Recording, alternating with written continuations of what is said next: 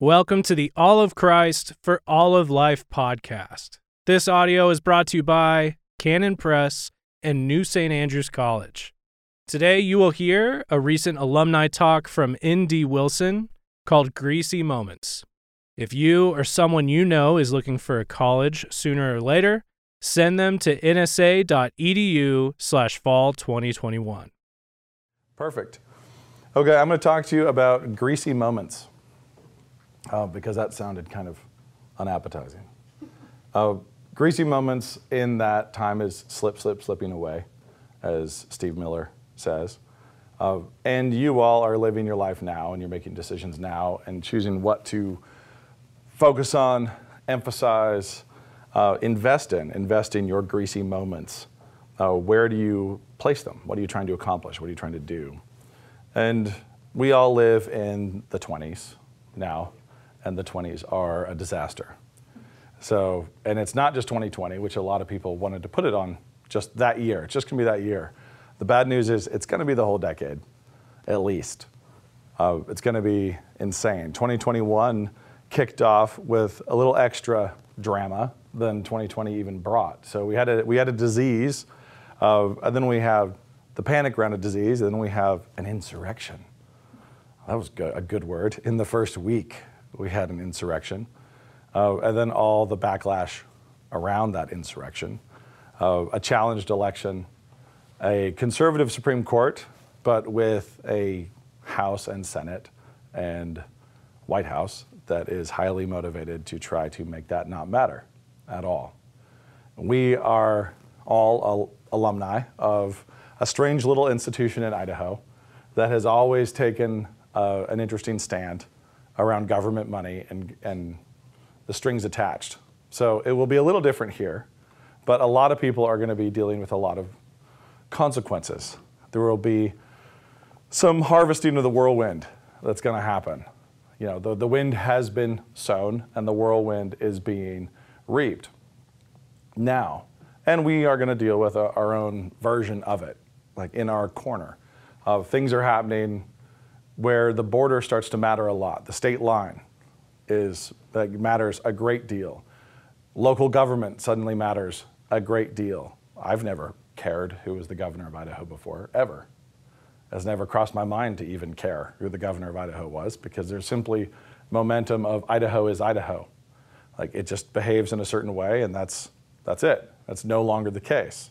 Uh, I've not. I've been really grateful for our mayor for many many years, and that's not going to change.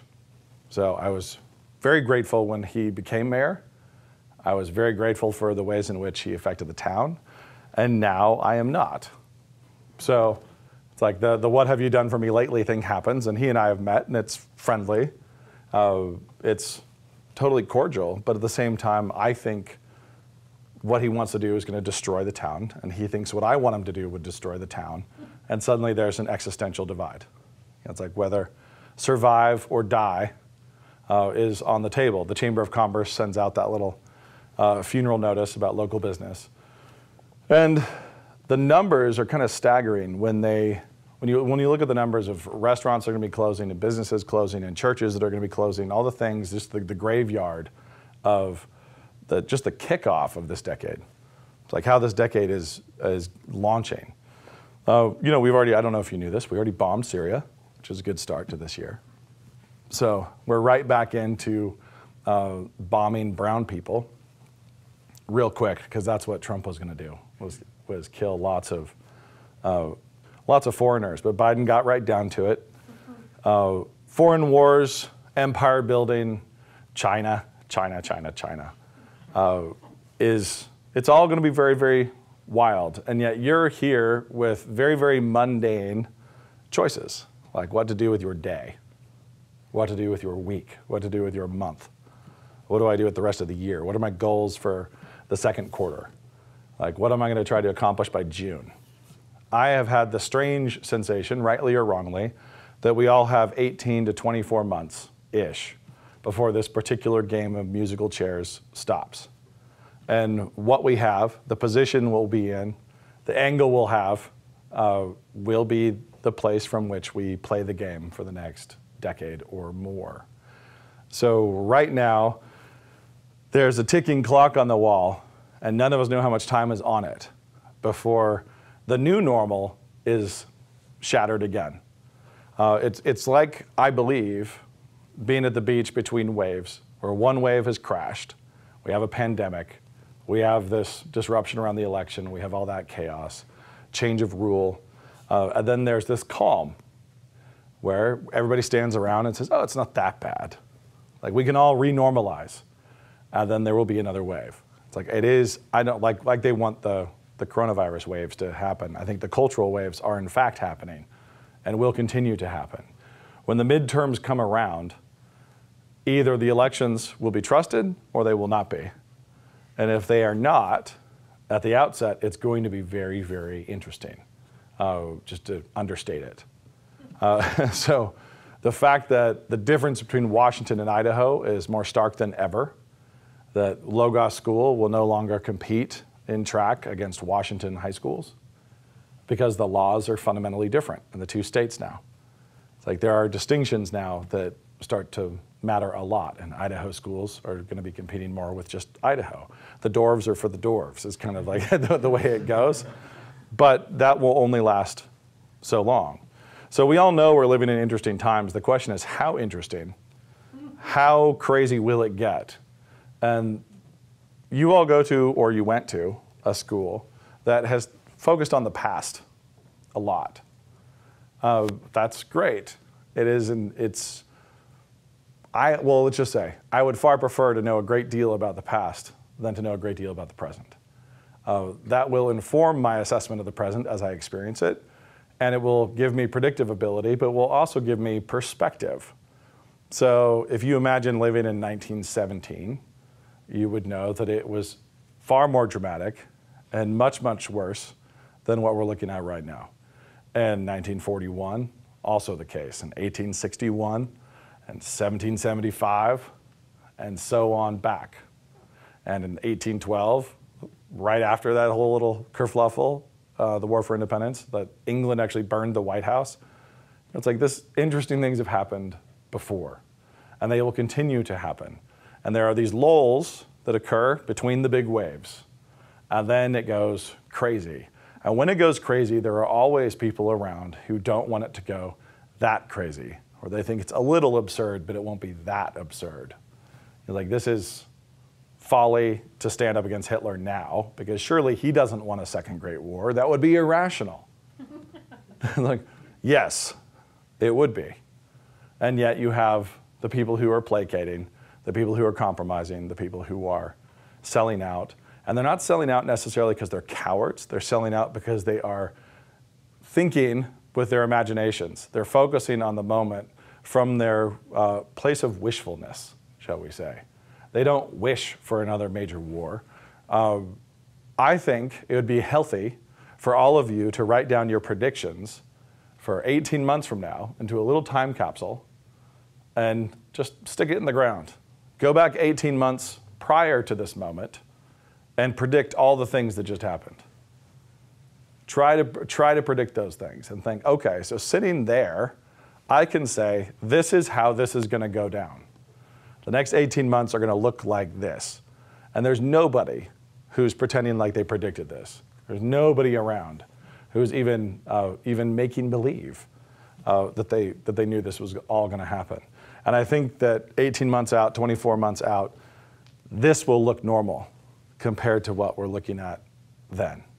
So I think we're in a storm. It's going to be cascading. The waves are growing. This wasn't the peak. It didn't just peak and now it's going to go calm. Uh, it's going to continue to build, and it's going to be very, very interesting. It's going to continue to be.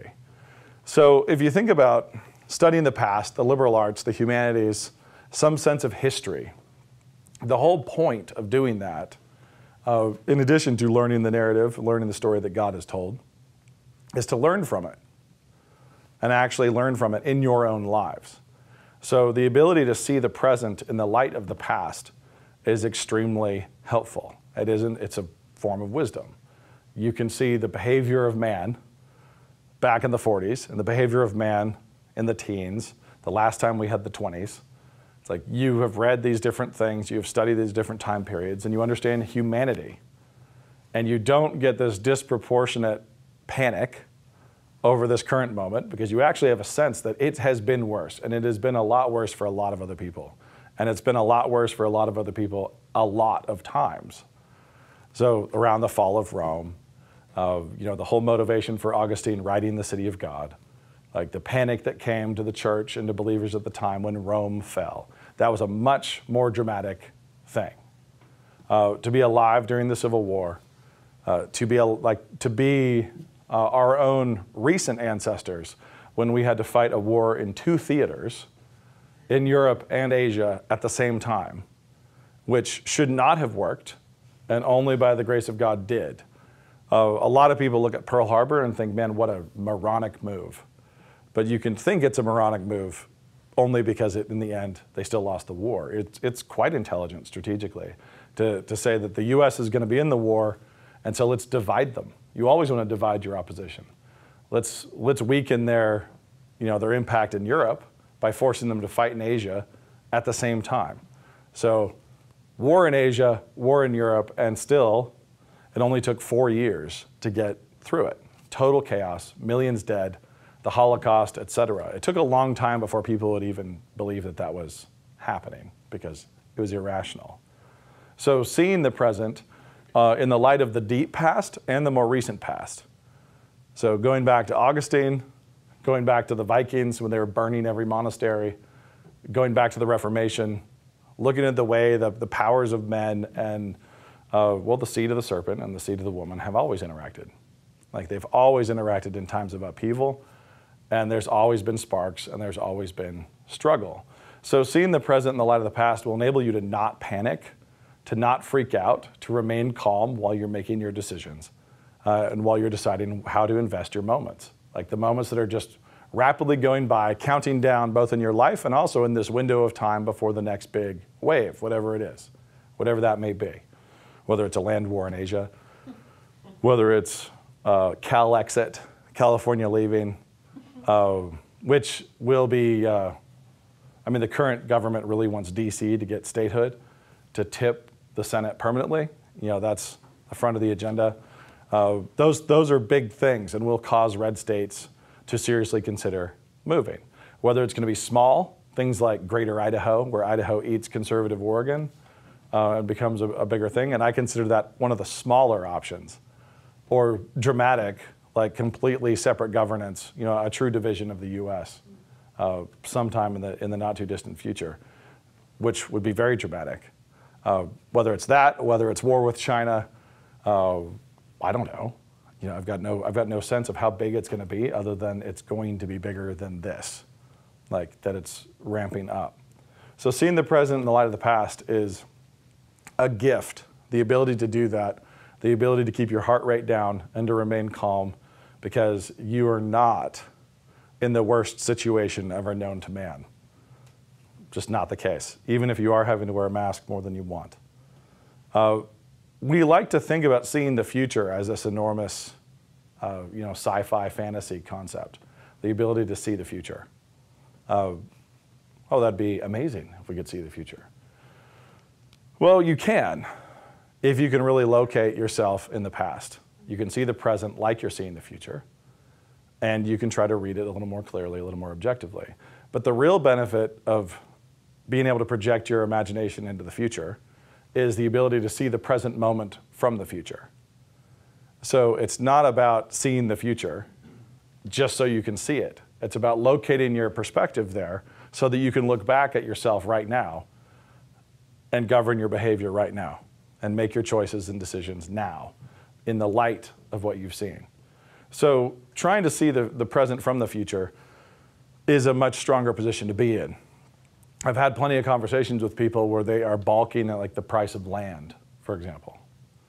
And I've had conversations with people balking about the price of land as long as I've been in Moscow and a semi adult.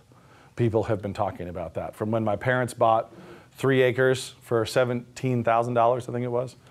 Uh, you know, to the present, when people are looking at a big block of land on the edge of town, and they're like, that's just, that's just too much. You know, $415,000, That's, that's just too much. Maybe 395. and you think, okay, so go to the future and then look back, look back at yourself right now. It's like, has any grandchild ever said of any grandfather ever, of any grandmother ever, I wish he hadn't acquired land? has anybody ever stood up and said, man, my grandfather was a real idiot? He overpaid by at least $15,000 for this. Like this, this move cost him 15K too much. I mean, he could have easily had a minivan for that money. But instead, he landed this permanent thing. Uh, he invested in something permanent, and then generations will continue to benefit from that. Over and over again, we get hung up on these little things in the present moment, like that's overpriced. That's overpriced. It's like, well, is it in the light of the future? Sometimes, yeah. Sometimes it is. Sometimes there's a crash and people go bankrupt by thinking that the economy will only ever go up, up and up and up and up. So they, they jump into duplexes in 2008 or something. Uh, there's, there's times when people are saying, yeah, I wish grandpa hadn't done that. That would have been, that would have been nice if he had not been so stupid. Uh, but overwhelmingly, we are inclined to timidity. There are outliers who are inclined to over aggressive investment and who overexpose their assets and crash and burn. But overwhelmingly, we think, oh, I, I'm going to play it safe. I'm going to stay by the edge of the swimming pool. And I would tell you right now, it's like, well, this is, this is the time to run your hurry up offense. It's like there's a moment, there's a moment of calm right now. This is relative calm. Make your moves. Do what you can do to try to be in the place you'd like to be in a couple of years, assuming things are going to go haywire even more than they are now. Do what you can to try to see the present from the future. An example of this from my, my mom's dad. He told me uh, a story on the regular. He told me a number of times this particular story. And I wish I could remember all the details more clearly, but I'll give you an, an impressionistic version. Uh, he was in Berlin after the war, and he was in Berlin as a lieutenant colonel uh, in the Air Force and was I don't remember exactly what he was responsible for, but he was in a lot of brassy meetings. You know, he's in there with the brass. When the Soviets started building the Berlin Wall, he was there. When they started dropping posts and stringing barbed wire. And one of the reasons why he believed he was never promoted past that rank is because he threw a holy conniption fit uh, in those meetings that the US should bulldoze the wire now. Knock it down now. If you don't knock it down now, tomorrow it'll be concrete. And then it will be tradition. And then it will be true jurisdiction. And we'll have this like prison. Like they're going to imprison half of this city. And if you don't, if you just roll it over right now and say, yeah, no, we're not going to have barbed wire between the two halves of Berlin, uh, nothing bad can happen. They'll be a little bent out of shape, and that's fine. But we will fight now. Uh, don't wait till later. Never wait until later if you can see the trajectory. Do it now. Procrastination and conflict is an absolute destroyer.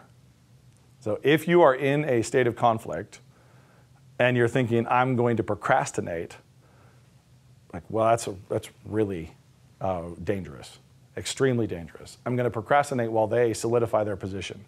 I'm going to procrastinate while they plan their next move. The person who is in a death match first is usually the winner. The people who realize it's an existential fight first and fight like it tend to be the winners. Overwhelmingly, the side that gets there, the side that gets to the full realization of the stakes earliest, wins. And the people who are talking to themselves into, like, well, it's not that bad. What's the worst that could happen? Like the people who ease themselves into that place tend to be very badly off uh, in not too long. It is embarrassing to me that the US did not get into World War II earlier. It's embar- it is a shame, frankly, a national shame that London was being bombed.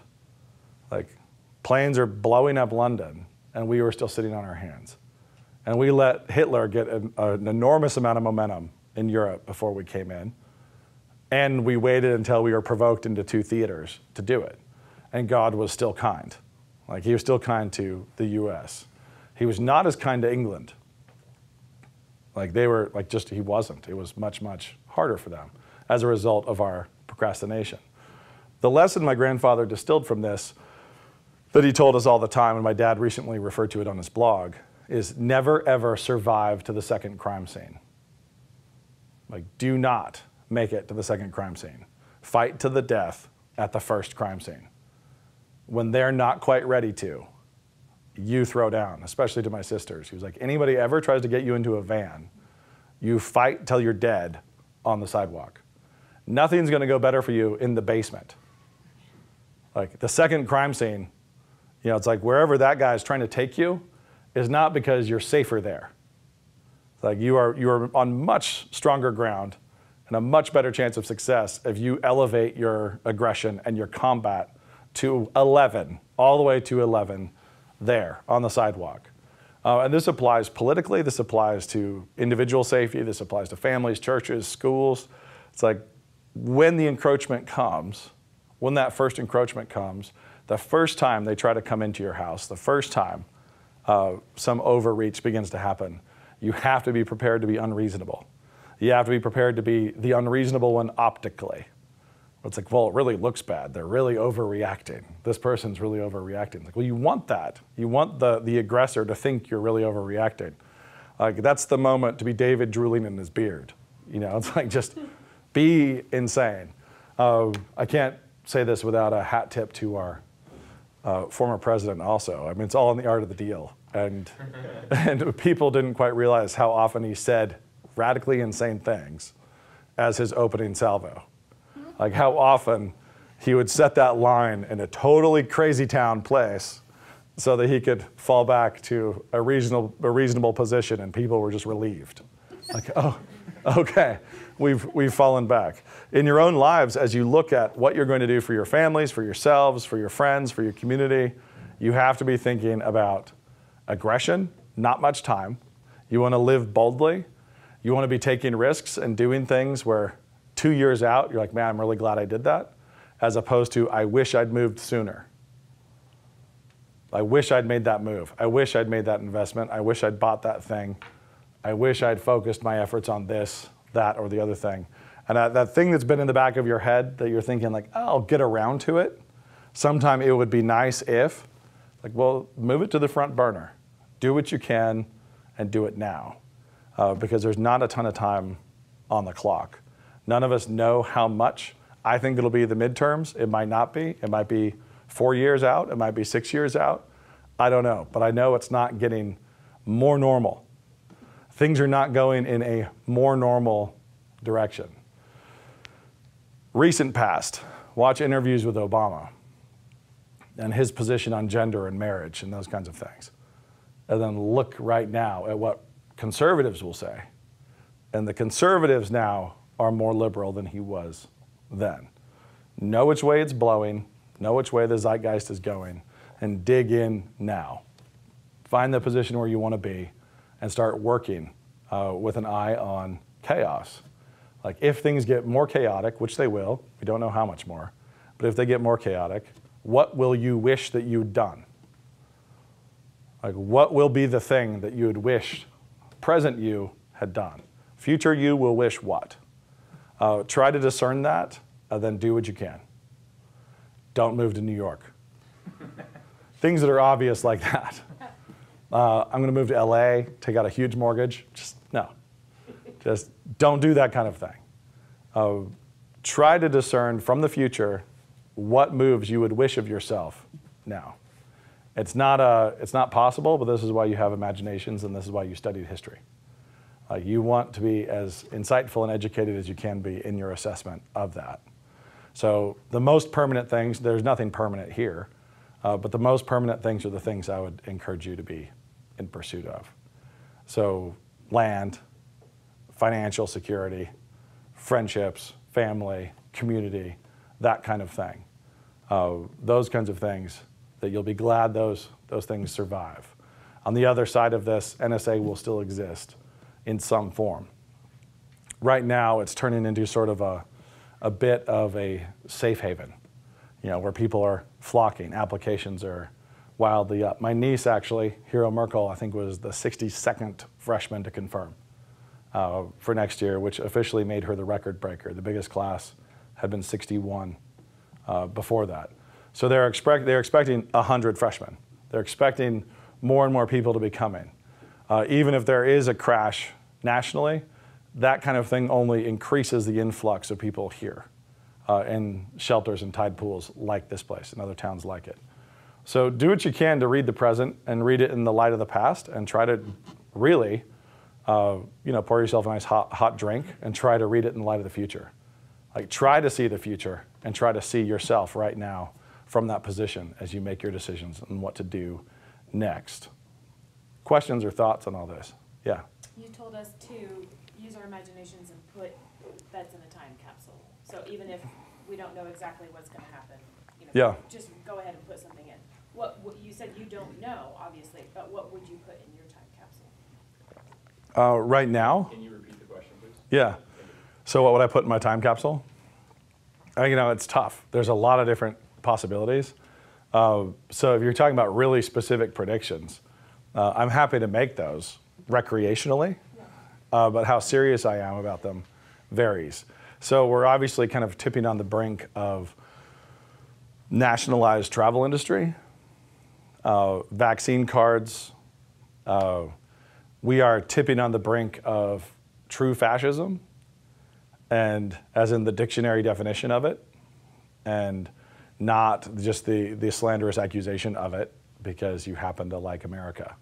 Uh, but when, when private industry starts to be nationalized, uh, we had a really interesting thing happen this last election when traditionally, whenever there's a, uh, a commie revolution in a small country, one of the first things they do is they seize the radio stations and the TV stations.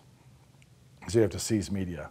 So some, uh, a, a couple Cuban brothers, you know, it's like they, they seize the government building and then they seize radio and TV. Those, if you can get those two, you've won. What we just had was radio and TV, the equivalent, seize government.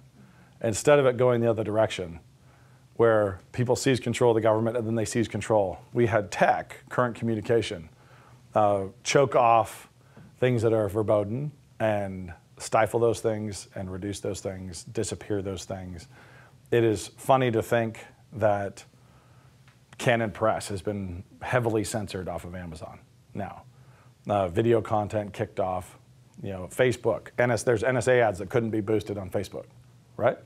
So, like, okay, to think these are free highways, to think that this is a public utility when it's not. It is now a choke point where you have to show your papers, and you have to show your papers, which are vouchers of your, your correct thoughts, you know, that you're on board with correct thinking. Uh, you can't believe certain things and say them out loud now and function in these different areas. You can't publish certain books on Amazon. Uh, and that's, that's where we are. So I think that increases. I think that doesn't go away. I think that's going to increase for a while, and it's going to ramp up and become very, very difficult uh, for us to function digitally, and we're going to be returning to physical media. So I think physical media stuff that's harder to censor, magazines, uh, newspapers, stuff like that, are going to crop up in more conservative areas where you can't function.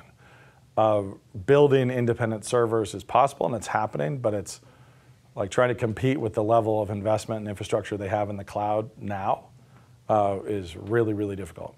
So uh, I think physical media, nationalization of travel, you know, the airline industry, things like that uh, are coming. And I think there's going to be significant encroachment into schools. So I think Logos will be having difficulty playing, like even participating uh, at, a, at a state level or uh, playing against other you know, government schools in competition. So I think that kind of thing will be shutting down, and I think there will be ghettos created. So we will have conservative ghettos kind of all around. Uh, that's standard, that's historically speaking, that's what happens. So you have little Christian leagues, little you know Christian communities where real things are happening and, and people are you know competing against each other, but they're not competing against others. And the walls, the Berlin walls, everywhere are going to go up and get in stone uh, pretty quickly.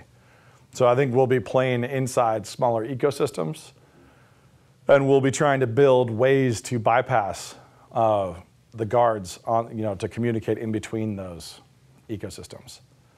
So that's a that's a big part of it, I think. Yeah. Yeah, question on Zoom here, um, asking about implications for this for like local churches, uh, with the possibility of people in churches, uh, losing jobs for various reasons, you know, how to think through that as a church community. So what we have is we've built a more remote economy, right? So the question is, uh, think through this for local churches and people losing jobs in local churches. That's what I mean by the, the enclosed ghettos. Like the economy is going to become more localized. So we've gone from a place of nobody can get together because they're stuck with their jobs in different cities around the country to everybody can get together because everybody can work remote to it doesn't matter if you're in an extremely rural town, you are now uh, accountable to whatever HR department of that giant corporation, uh, whatever that department says about you, whether you're working in your little rural town or not. So a lot of these people who've been working remotely or starting to work remotely, I think, are going to lose their jobs. Already have. Uh, we have two in our church who were working for Amazon and are no longer, you know, and it's all re- it's related to that. So that kind of thing is going to happen. It's going to happen more and more, and those local economies are going to are going to have to become pretty independent. So, which is really difficult to do. So, trying to have an intact uh, economy, that you know, ground up economy that's self-enclosed, is very very difficult. But it's how you lay siege to towns. It's like you cut them off from supplies, you cut them off from resources, and then they buckle. You know, they cave. So I think we will be one of many, many little communities that are kind of bunkered down uh, who would like to just do what we want to do and will be allowed to as long as we withdraw our roots and tendrils from you know, all these different corporations uh, and, and the national economy. So I think it is going to happen and it's going to be difficult. And how we actually survive economically remains to be seen. Yeah. Another question on, uh, if you, uh, following Gab and so on, and the, the CEO there, owner there, um, I mean, he's gotten kicked out of banks, and, uh, I mean, he's talking about, we're talking about actually rebuilding just all of, even just, uh, infrastructure. uh, Yeah. Electricity. Yep. Everything you think of, like all the hardware, like the. Yep. Hardware society. Um, you can't do that in a couple of years, that, that takes a long Right. time. Yeah, it really does. And uh, it takes a long time, but if you think about any encroachment of rights that you're fine with because it's an opponent is always dangerous to you. One of the reasons why we should be all about free speech uh, when it is free speech that is hateful of us, like free speech that is an expression of how much people hate us, is something we should tolerate because if we and, and accept and support and defend, because if we don't, uh, once you decide to, to pinch off that hose and not let people talk, uh, then it's just a question of who's in charge of which people. and you know that uh, that will turn. It will turn, which it has turned. So a lot of people have more conservative, uh, libertarian-leaning fools, I'll say, have thought like, yeah, well, Facebook's a private company or Twitter's a private company, so they can do this. You know, they can they can do those things. That should worry us a lot. So when somebody a year ago or so, or you know, some kook was getting kicked off of Facebook or off of Twitter uh, for just being a moron, uh, we should have been nervous then. Like that would that should have made us nervous. The next step is if Twitter can ban speech, if these major tech companies that do receive government subsidies and so on protections uh, can do that, so can you know your phone carrier. Like they can run AI screens of your conversation. If you start saying something that is against the rules, then they can just drop your call. Uh, that call can be dropped. Uh, we already have, I've had years ago, uh, pre Trump, I had a meeting with a guy in LA who, before we could have the meeting, he asked for our cell phones and we had to power them off and set them in a shoebox in a closet in a room on the other side of the house because he was involved in a case against Obama's Justice Department and his microphones were on at all times. So everything's being listened to. Uh, I have friends and family in law enforcement where, in some investigation, they can go look out of the lens of any phone at any time. Uh, they can look out the lens, they can listen to the mic. They, you know, it's like most of the time it's pocket lint, you know, that they're looking at, but they have that ability. And they've slowly been transitioning the law so that uh, the, the differentiation now is you can't use it in court, but not that you can't do it. So, like, oh, I can't use that until I get a warrant. Uh, I can't use that in court that way, but I can go ahead and observe. So it's, it's there. And because it was pioneered under the Patriot Act and national security, and then used by homicide detectives to you know, listen in on all the phones of Hell's Angels, everybody was okay. It's like, well, it's, you know, it's terrorists, and we don't like them. And, you know, it's like, but we're gonna, we're gonna get here. We're gonna acclimate ourselves to the fact that, that we're just invading the privacy of Muslims, or we're just invading the privacy of Hell's Angels or gangsters or whatever. That should have freaked us out.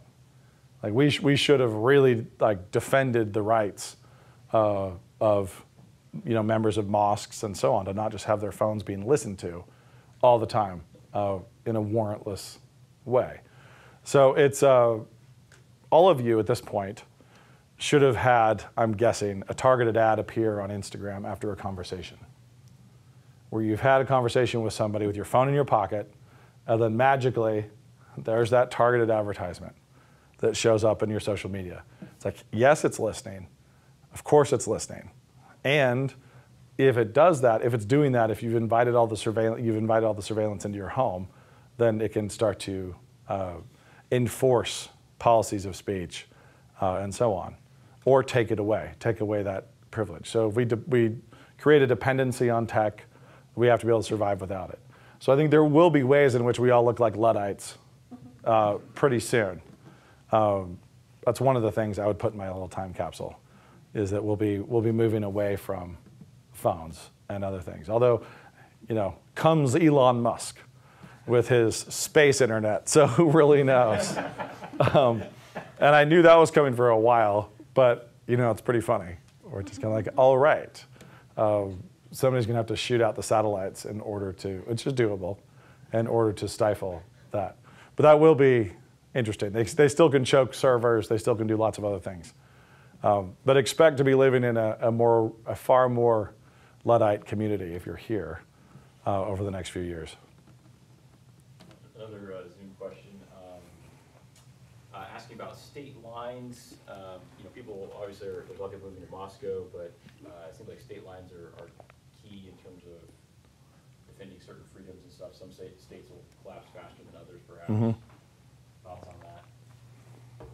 I mean, it just depends on the states and the neighboring states and how close they are, how similar they are. So I don't expect the Idaho-Montana border to matter much. Um, Idaho and you know some of those the, the west, the more western, central western states, like okay, Utah, Wyoming. There's a big cluster through the middle. I think things will be very similar. But where we border Washington, uh, and I mean, I think, I think it's going to make a dramatic. It's going to be more and more dramatic uh, in its distinction. So we've seen that with COVID protocols, but we'll see that with vaccination papers, and we'll see that with uh, school participation and lots of other things. Uh, it is really strange and disturbing to watch things collapse that we're used to. Uh, things like the Olympics, you know. But it's funny how all these little idols, all these little things that we're very fond of, we like to think of them as permanent, things we might really like, and it's totally fine to like. It's amazing to watch them just crumble. And so the Olympics being one of them, uh, the NBA being another one. It was like ratings are just, you know, just down, down, down, down. Texas. Has anybody ever idolized Texas? Oh, yes. Many, many people have idolized Texas, and Texas just got pantsed in front of the whole world, just like by a blizzard. Like, that's embarrassing. That's really, really embarrassing. Like, Texas just got humiliated. And Abbott is like back trying to prove his machismo. It was like, oh, enough of the shutdown that I've imposed on everybody. Like, yeah, now we don't care. Now we're big risk takers again, we Texans. after having built an independent grid which completely failed. So, sorry about that, but at least you can take your mask off. you know, it's, it's bizarre. So, Texas got popped, the NCAA has been popped. It's like all these different things. Public schools, like, I mean, try to come up with some kind of hat trick, uh, you know, some, some kind of weird trick shot that is, that is going to cause them to shut down nationwide. Uh, and then and there it was, the same thing that took out the Olympics. Uh, apparently, God had a real problem with the Walt Disney Company as well. I don't know. Live sports and ESPN, cruises, theme parks, tentpole movies. So the same thing that like billion dollar movie franchises, and then all the theme park cruise stuff. Like they, their diversification was their power. Like they were so strong and so big, they could eat Fox for $74 billion and just kind of pull it in. And then suddenly it was just, you know, just down.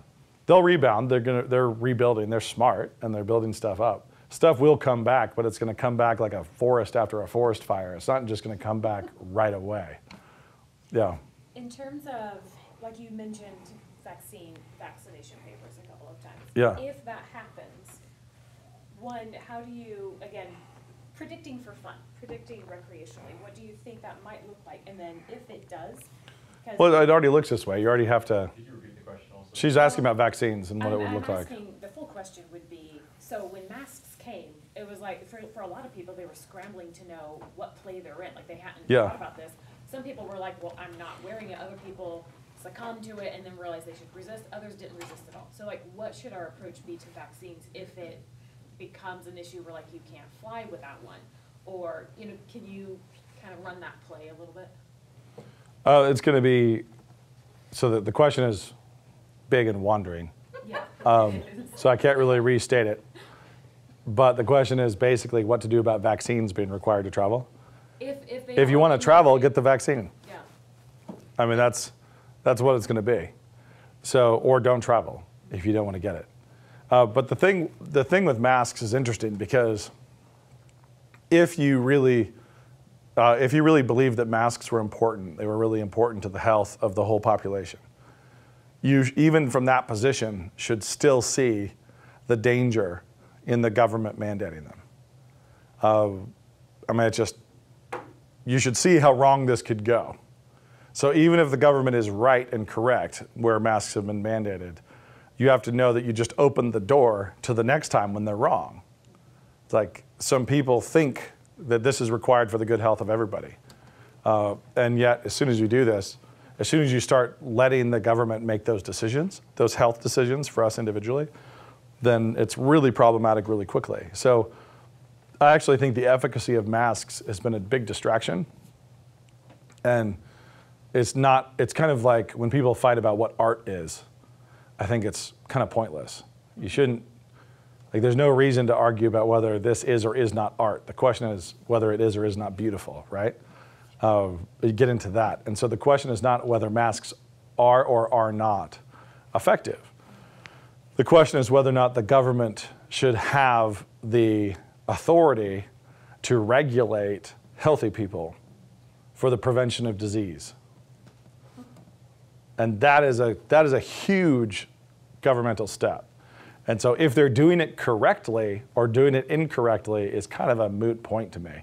The question is whether or not they're doing it at all.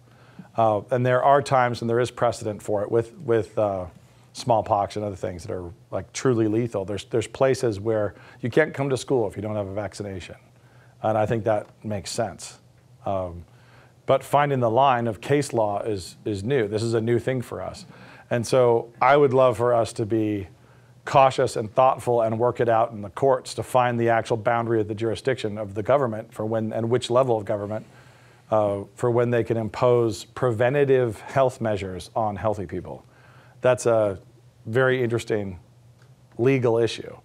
And so I think a lot of people have gotten sucked into masks don't work or masks are really important or you go outside without one, you're murdering people, or love your neighbor, just wear one because they're the weaker brother, whatever. All of that is kind of moot to me. I'm less interested in that. I'm more interested in uh, government regulation of preventative health measures, period, full stop. Whether they work or don't, So, can the government make it illegal for me to smoke? It's like, well, they have in different little areas in public spaces, but that's because of you know the the impact and other things. Uh, but if they do make it illegal to smoke, I'll be smoking, you know, tomorrow, and it's it- with the full knowledge that it's unhealthy, you know, that this is bad for me. Um, so that's it's that kind of a discussion. I think vaccines are that are that type of discussion. There could be really really effective vaccines that are, are a great blessing and will save a lot of lives. But the question is, how are they imposed? How are they enforced? Are they mandated on a global level? You it's like what is what is actually going on? What kind of governmental encroachments happening? Who has the authority to mandate these things? Who the hell is Dr. Fauci? And why is he making so much money? Um, these are reasonable, reasonable questions. Who benefits from them, and, and so on. So anyway, to, I, I think the governmental issues are more interesting than the science, and the science is less important than the governmental issues.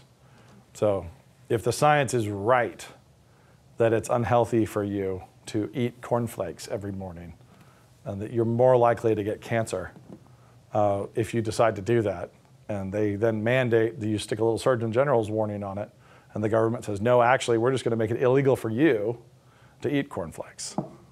Like it's now against the law for you. It's like, well, that would be something that you should have a problem with.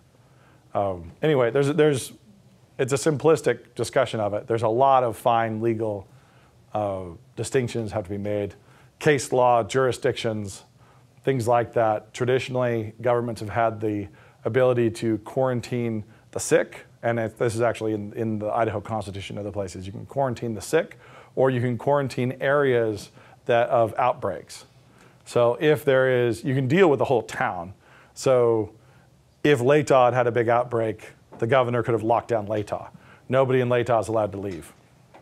That's incidentally what uh, China did with Wuhan, um, although they allowed international flights to continue. So nobody in China was allowed in or out of Wuhan, but internationals were free to fly in and out. Um, almost like there was a plan, but anyway, that would be a conspiracy theory, so I won't, I won't get into that. Um, but I think I at least discussed your question if I didn't answer it. Uh, the governmental issues would have to be is would have to be discerned and established uh, before any medical ones are discussed. Yeah. Do you feel like this uh, problem of invasive governmental regulation can be dealt with through the democratic process or activism. I think it's, it's more likely to be dealt with. So that, to restate the question, uh, can the government government overreach be uh, dealt with through the democratic process? I think no. I think uh, it will be dealt with through overween. What always happens with overweening pride. I think it's dealt with through an explosion. When you overinflate the balloon, it pops, and then you don't have the infrastructure, and people are left kind of building up their communities again, and they're having to do it without oversight. So when you just don't have the infrastructure in place, when it kind of when it goes kablooey, uh, I think that that's how it's dealt with, as opposed to people voting it out. Um, so if we make ourselves a little, you know, hang glider kit that we that we bought off of Alibaba, and we decide to jump off the roof of a barn, um, about halfway down we could say, "Do you think we could vote to not do this?" It's like, well, we could have, but we didn't. And so now it will be addressed. Uh, it is going to be dealt with, but it's going to be dealt with through the natural, you know, the natural ramifications, the consequences of having done the things we've done. Uh, so the economic consequences are real. We actually tank. We're not going to be able to just say, okay, restaurants reopen, because there's going to be a bunch of carcasses, you know, just a whole bunch of emptiness. And you can't just get the economy to bounce back that quickly after this level of uh, crash. So it will bounce back. Things will climb back. Uh, people still want to make money. People are still clever. They're still going to find ways. Uh, but I don't think we can vote to change, uh, especially because we did, and it's on the documents. Like the encroachment is contrary to the currently demo- democratically elected and approved laws. So those laws are being ignored. Uh, and we can't vote that they not be ignored. So, uh, and even here uh, in our town, there were people who wanted to have a referendum on the emergency order. And so they went through the, the legal process and they got the form and they filled out the form and they went to get the petition. They had to go get a ton of signatures in order to have a referendum. So they might not have succeeded. And if they had succeeded, I think we would have ended up with a democratically uh, supported mask order. So I think most people would have voted for it. You know, I, I don't think it would have ended the mask order. I think it just would have become a democratically passed mask order. But still, city staff just refused to give them the petitions. So just wouldn't give them the, the signature forms. So they could never go collect the signatures to turn it in to even have the referendum because an unelected person says no. Um, and that kind of thing doesn't get dealt with with other elections. It's like when people are controlling the existence of an election, you may not even have a vote about this. Uh, you can't say, well, let's have a different one about whether or not you're allowed to do that. Uh, it, won't, it won't happen. So I think the crash and burn has to come in order to reset. Any other questions? Yes, sir. Um, So outside of real estate investment, how would you be preparing for whatever's coming down in 18 months to two years if you had young kids? Yeah, so outside of real estate investment, how else would I be preparing? Um, it's about trying to find independence. I mean, this is, I'm, this is advice I'm trying to take. It's not like I'm, you know, it's not like I'm ready. And I'm not, uh, I find being a prepper is attractive to me, but more so recreationally than with any kind of sobriety. Um, so it sounds fun, but I actually have been thinking through seriously, like, okay, I'm, I'm building a house, I'm finishing a house. Like, I have to solve this generator problem, and I have to have a generator system, and I have to know what my fuel is, and I have to have a fuel source. Uh, you know, it's like, those are the things I'm thinking through. So, how do I keep the lights on? How do I keep the house warm? Uh, kind of basic stuff. The, the good news is, you know, you can buy a cow for not that much money. Although they might have gotten more expensive. They were super cheap there for a while uh, because all the meat processing plants closed. And so there was this huge swell of uh, beef still on the hoof that was for sale, super, super cheap. But then now the food prices are coming. You know, it's like all, all the gouging's coming because nobody processed the meat for a long time. And so the supply is short. And, you know, like there's a lot of things out of whack. So having the ability, you know, to have food sources that are stable and anti-fragile, to have power sources that are stable and anti-fragile, uh, and be thinking through those things for yourself. You've got young kids, okay, well, how am I going to keep them? Worst case scenario, how do I keep them fed? And how do I keep them warm? I mean, you start with the super basic stuff, and then you worry about the college fund later. So that trouble will keep if you have really young kids. How about one more question, and then we'll wrap up our time here. Yeah, I've got a, a question about distinguishing, um, I guess in a sense, friend from foe in a situation like this. So, if I look back to myself in high school, I thought the, the new atheists were gonna be a, a lot bigger problem than they turned out to be. I didn't realize. You weren't a prophet. Yeah, I didn't realize it was gonna be Karens, you know, white. Yeah. looking out for. You talked about, you know, maybe we should have been backing the Muslims at one point. and Like, maybe we should have been like, hey, you shouldn't be taking their rights. Yet we were kind of stuck on another problem, on another enemy. So do you have a, do you have a, a, any thoughts or a rundown on how we can intelligently distinguish friend from foe moving forward? Yeah, well, the question is how to distinguish friend from foe. And uh, it's amusing to think of who the foes actually are. You know, like, yeah, it was going to be Sam Harris, right? Sam Harris was the big problem. It's like, nope. not, at all. I'm glad that he wasn't, although I wish Christopher Hitchens was around right now because I would love to hear his thoughts on uh, what we've currently lived through. I think it'd be very similar to his brother. Uh, I think I think Peter Hitchens and Christopher Hitchens would be behaving in much the same way. Um, so how to how to distinguish friend from foe? I would say these are the things that are that are going to shake out. what you need to do is eliminate, this is always the case, eliminate prejudice and, and prejudgment. So you want to just take your assumptions and your assumptions about people and just throw them away. Uh, we all develop them. It's like shorthand, and it's it's you know nice and trendy to say like throw away your prejudices, right? Well, but your the actual prejudices because you're going to find friends in unexpected places and you're going to find foes in unexpected places. Uh, in these moments, this is a moment of sifting. It's a, it's a moment of threshing grain.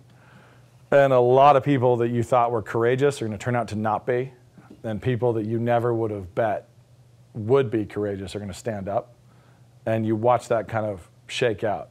So it's just be prepared to accept the judgments that God passes on friend or foe rather than your own predeterminations. So I think the best thing is to try to unload your assumptions about people uh, and then just be able to adapt and react quickly to the moment when you, you, know, you see where they, where they land. Uh, we've had a number of very strange conversations with people that I would have assumed would have lined up on the other side and that have not. Uh, there's a lot of support for NSA from unexpected quarters, and there are people who uh, should be very, very supportive who are not. You know, it's like they will withdraw their support. There's people who are just deeply, the David Frenches of the world, people who are deeply concerned with being seen as a rah rah partisan. And so they will betray anybody they have to to prove that they're not partisan. Uh, and you just can't, don't, you know, don't rely on those people at all. Anybody who knows what they think based on which team they're on is a problem. So I'm on this team, what do we think? means that they're, they don't have your back. They're, like, they're not a real friend um, at all. So any kind of predetermination is going to be tough. A lot of conservatives did stand up, and they did, like true conservatives, were upset about the Patriot Act. They were upset about the treatment of uh, just Muslims for being Muslim, right? Uh, but at the same time, uh, other people are throwing the baby out of the bathwater the other direction and saying you can't even you know, if there's a suspect out or if there's a bombing, we really can't assume it was a Muslim, you know, and then cops were kind of had their hands tied in the investigation and other things. That's, that's random as well, and that's just a, a mistake. So currently, do not be surprised at all to have many, many, like be braced for many surprises, I should say. Be, be braced for surprises of who are going to be allies and who are going to be uh, Edmonds. Like, who are the people who are going to be on the other team? Some of them will be friends and some of them will surprise you. And then a bunch of people that you had assumed you had nothing in common with will turn out to be your, uh, your besties when you need to swap chickens. Great, thank you. Which I really hope we don't have to because I hate chickens. Thanks a bunch. Thanks for listening to this week's edition of the All of Christ for All of Life podcast. For more information about New St. Andrews College, head to nsa.edu.